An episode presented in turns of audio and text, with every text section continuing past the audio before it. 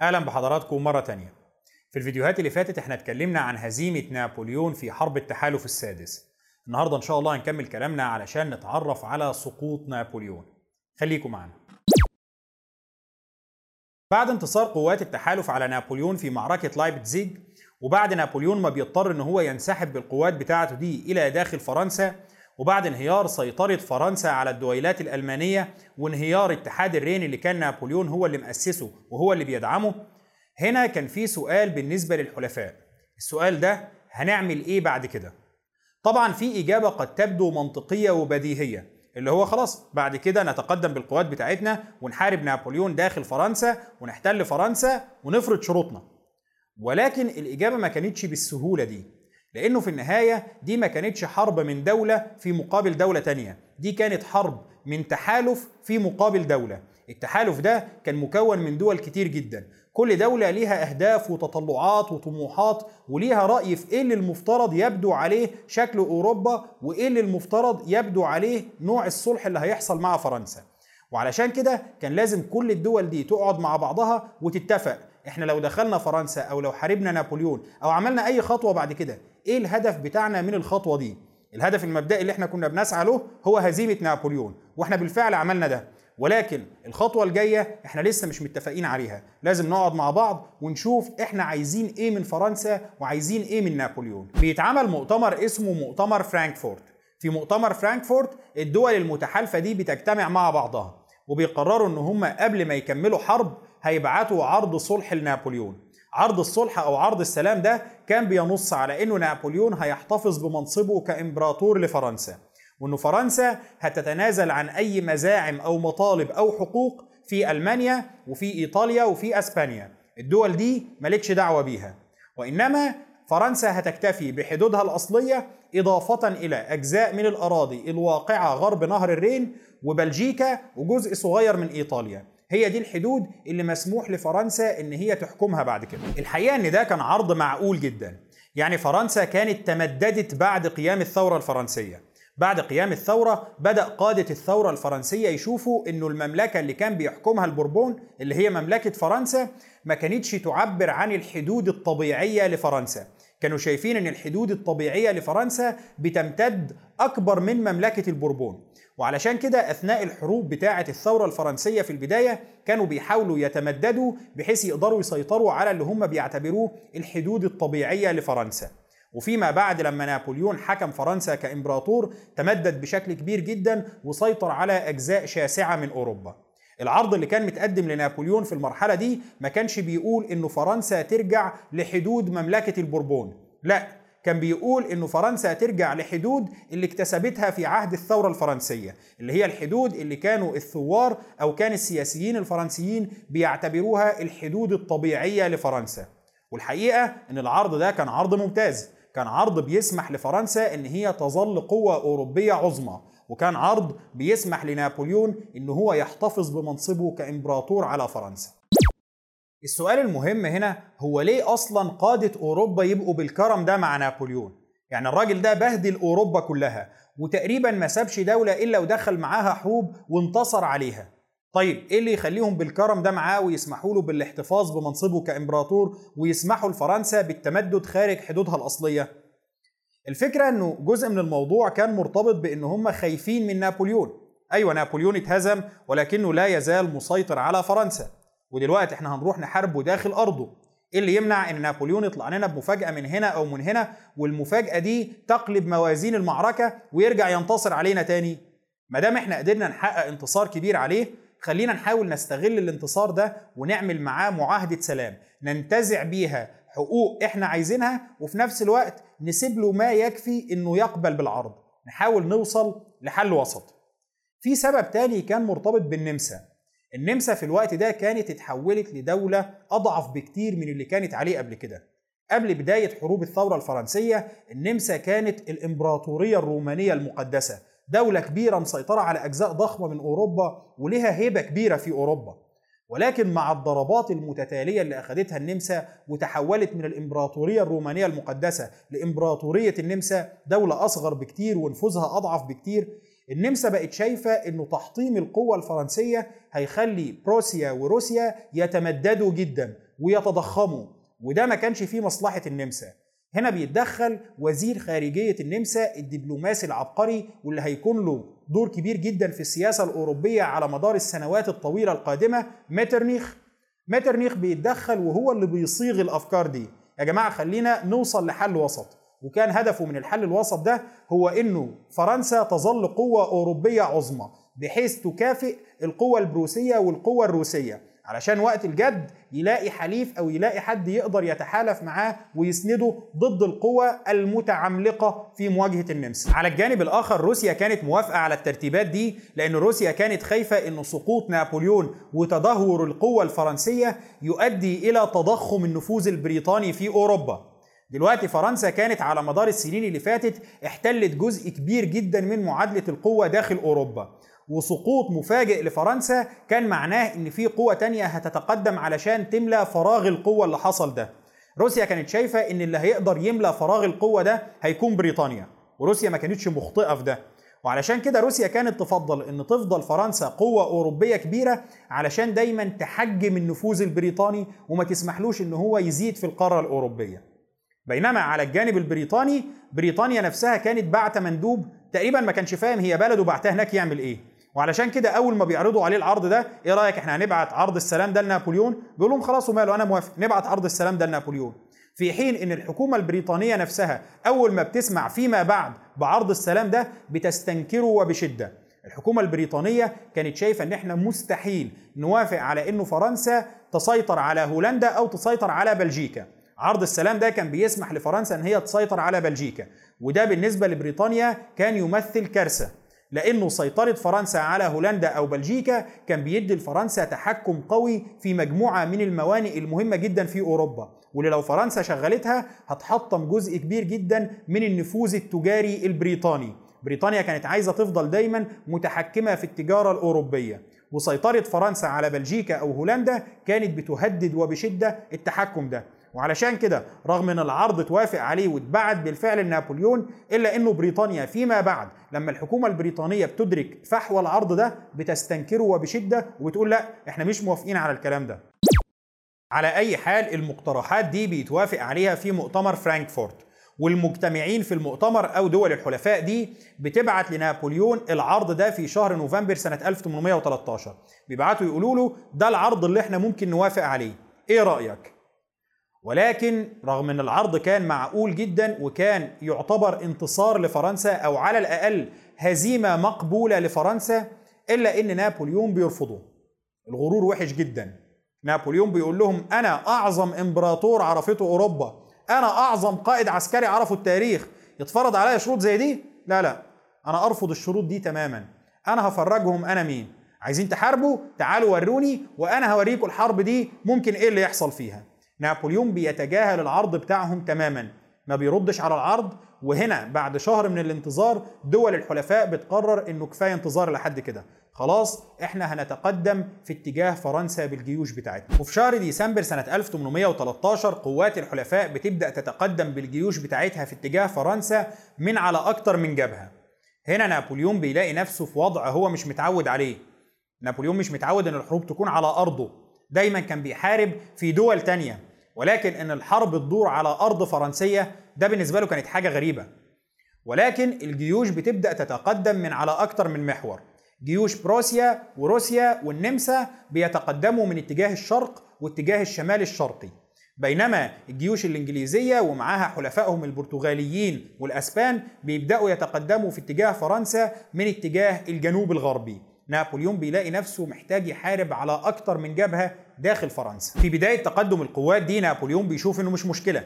إيه يعني القوات دي بتتقدم في اتجاه فرنسا؟ أنا حاربت القوات دي وهزمتها على أرضها. الطبيعي إن أنا أقدر أهزمهم على أرضي. في بلدي اللي أنا عارفها كويس واللي مش هتواجهني فيها أي مشاكل في التموين والإمداد. أنا أقدر أتحرك في بلدي بمنتهى السهولة وبمنتهى السرعة. وعلشان كده الطبيعي إن أنا أقدر أنتصر في الحروب دي.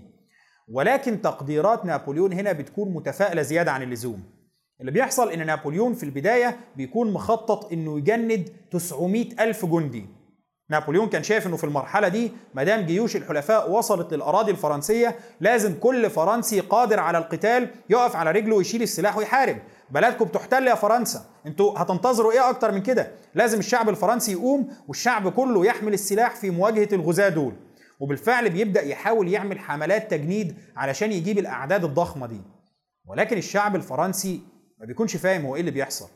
هو إحنا مش باين من سنة واحدة كان عندنا أضخم جيش عرفته أوروبا ورايحين نغزو بيه روسيا داخل أراضيها. إيه اللي حصل علشان دلوقتي نلاقي جيوش من كل الدول الأوروبية بتحاربنا جوه فرنسا؟ ولكن بالرغم من كل الجهود اللي بيبذلها نابليون إلا أنه بينجح في النهاية في حشد 80 ألف جندي تقريبا. 80 ألف جندي تحت قيادته. بالإضافة لحوالي 100 ألف جندي كانوا على الجبهة الجنوبية بيحاربوا قوات دوق ويلينغتون اللي بتتقدم في اتجاه فرنسا. يعني نابليون كان معاه تقريبا أقل من 200 ألف جندي موزعين على كل أنحاء فرنسا. 80 ألف تحت قيادته و100 ألف على الجبهة الجنوبية. دول في مقابل أكثر من 400 ألف جندي تابعين لقوات الحلفاء وبيتقدموا من أكثر من جبهة.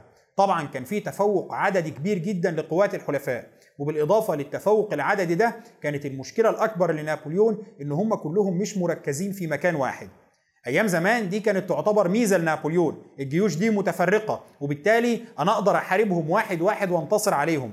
ولكن هنا ده كان عيب كبير لأنه الحرب المرة دي بتدور على الأراضي الفرنسية فأنا ممكن أروح أحارب جيش منهم وأنتصر عليه. ولكن الوقت اللي أنا هروح أحارب فيه الجيش ده وهنتصر عليه هيكون فيه ثلاث أو أربع جيوش تانيين بيتقدموا من اتجاهات مختلفة علشان يحصروني أو علشان يحتلوا المدن الرئيسية في فرنسا. ودي بالنسبة لنابليون كانت أزمة هو مش عارف يحلها إزاي. نابليون هنا بيقرر إن هو يجهز القوات بتاعته ويتقدم للتصدي لواحد من الجيوش اللي بتتقدم في اتجاه فرنسا. خلاص أنا دلوقتي عندي أكتر من جيش بيتقدموا هسيبني من الجيوش اللي بتتقدم من اتجاه إسبانيا. لأن أنا بالفعل عندي قوات موجودة في الاتجاه ده وبتعطل تقدمهم. خليني أركز على القوات القادمة من اتجاه الشرق والشمال الشرقي. القوات دي هي الأقوى والأكثر عددا. نابليون بيقرر إن هو يبدأ يركز على جيش واحد من الجيوش دي يحاول يحطمه. تحطيمه للجيش ده هيسمح له إن هو يروح يهاجم جيش تاني بعده أو هيخلي الجيوش التانية تغير اتجاهها وتيجي تهاجمه. وفي الحالتين هيكون نابليون قدر يجتذب الجيوش دي للفخ اللي هو عايز ينصبه لها. وبالفعل نابليون بعد مجموعة من المعارك والاشتباكات القصيرة مع الجيوش المتقدمة دي بيجهز الجيش بتاعه علشان يشتبك مع واحد من الجيوش اللي بتتقدم في اتجاه فرنسا في حملة من المعارك. الحملة دي اللي هي المعروفة باسم حملة الأيام الستة. حملة الأيام الستة هي حملة عسكرية بيقود الجيش الفرنسي فيها نابليون بنفسه. الحملة دي بتدور في الفترة من 10 ل 15 فبراير سنة 1814 وفي الحملة دي نابليون بيدخل أربع معارك مع واحد من الجيوش اللي بتتقدم في اتجاه فرنسا. وفي الأربع معارك دول نابليون بيقدر يحقق انتصارات عسكرية واضحة على الجيش ده. أربع مرات متتالية. في الأربع معارك بيقدر ينتصر وعلى مدار الأربع معارك دول مع بعض بيوقع خسائر أكثر من 30 ألف جندي في صفوف الجيش المتقدم في اتجاه فرنسا. المشكلة الوحيدة هنا هي إن الثقب اللي نابليون كان بيحاول يسده كان أكبر بكتير من قدرات نابليون. يعني نابليون أيوة فعلا أنت حققت أربع انتصارات متتالية على واحد من الجيوش دي. لا حقيقي برافو. أنت كده أثبتت لنا إن أنت قائد عسكري ممتاز. ولكن محدش كان بيشكك في قدرات نابليون العسكرية. أيوة أنت قائد عسكري ممتاز وكل حاجة ولكن بالرغم من انتصارك في الأربع معارك دول إلا إنك برضه لا زلت بتخسر الحرب. لأنه الانتصار في معركة أو اتنين أو عشرة لا يعني الانتصار في الحرب. خليك حطمت الجيش اللي أنت بتحاربه ده تماما. ما زال في جيوش تانية بتتقدم من اتجاهات مختلفة في اتجاه باريس. وبالتالي اعمل اللي أنت عايزه. الموضوع اللي انت بتعمله ده كله لن يسفر عن انتصارك في الحرب ككل. ونابليون بعد الانتصارات اللي بيحققها دي بيدرك ده بالفعل. إن أنا لو نجحت في إيقاف واحد من الجيوش دي فأنا مش هنجح في إيقاف كل الجيوش. وعلشان كده بعد الأيام الستة دي بيضطر إن هو يسيب سلسلة الانتصارات دي ويرجع بسرعة علشان يحاول يسد الطريق على باقي الجيوش المتقدمة. ومع استمرار تقدم قوات الحلفاء في اتجاه باريس نابليون بيكون قدامه اختيار من اتنين. مع القوات المحدودة اللي تحت إمرته دي فهو قدامه اختيار واحد من اتنين لازم يعمله. إما إن هو ياخد القوات بتاعته دي ويتحصن في باريس ويحاول يدافع عنها وإما إن هو يترك باريس تسقط وياخد الجيش بتاعه ده ويحاول يحارب بيه الجيوش دي في ميادين أفضل. نابليون بعد ما بيفكر بيلاقي إن تحصنه في باريس هيكون بدون معنى.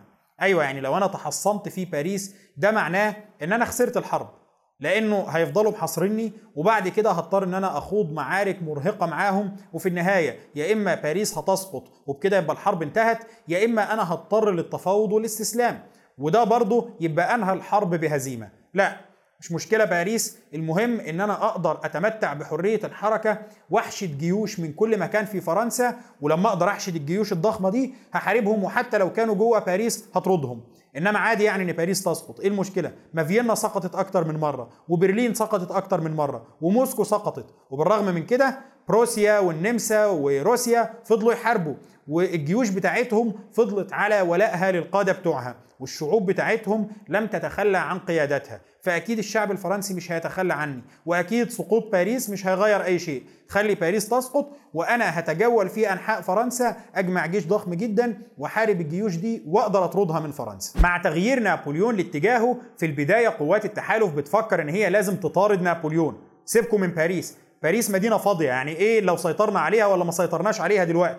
السيطرة على باريس لن تكون معضلة ولكن نابليون هو أخطر رجل في أوروبا. خلينا نطرده هو ضعيف كده ونقبض عليه. وبكده تبقى الحرب انتهت ومش مشكلة السيطرة على باريس دلوقتي نقدر نسيطر عليها بعدين.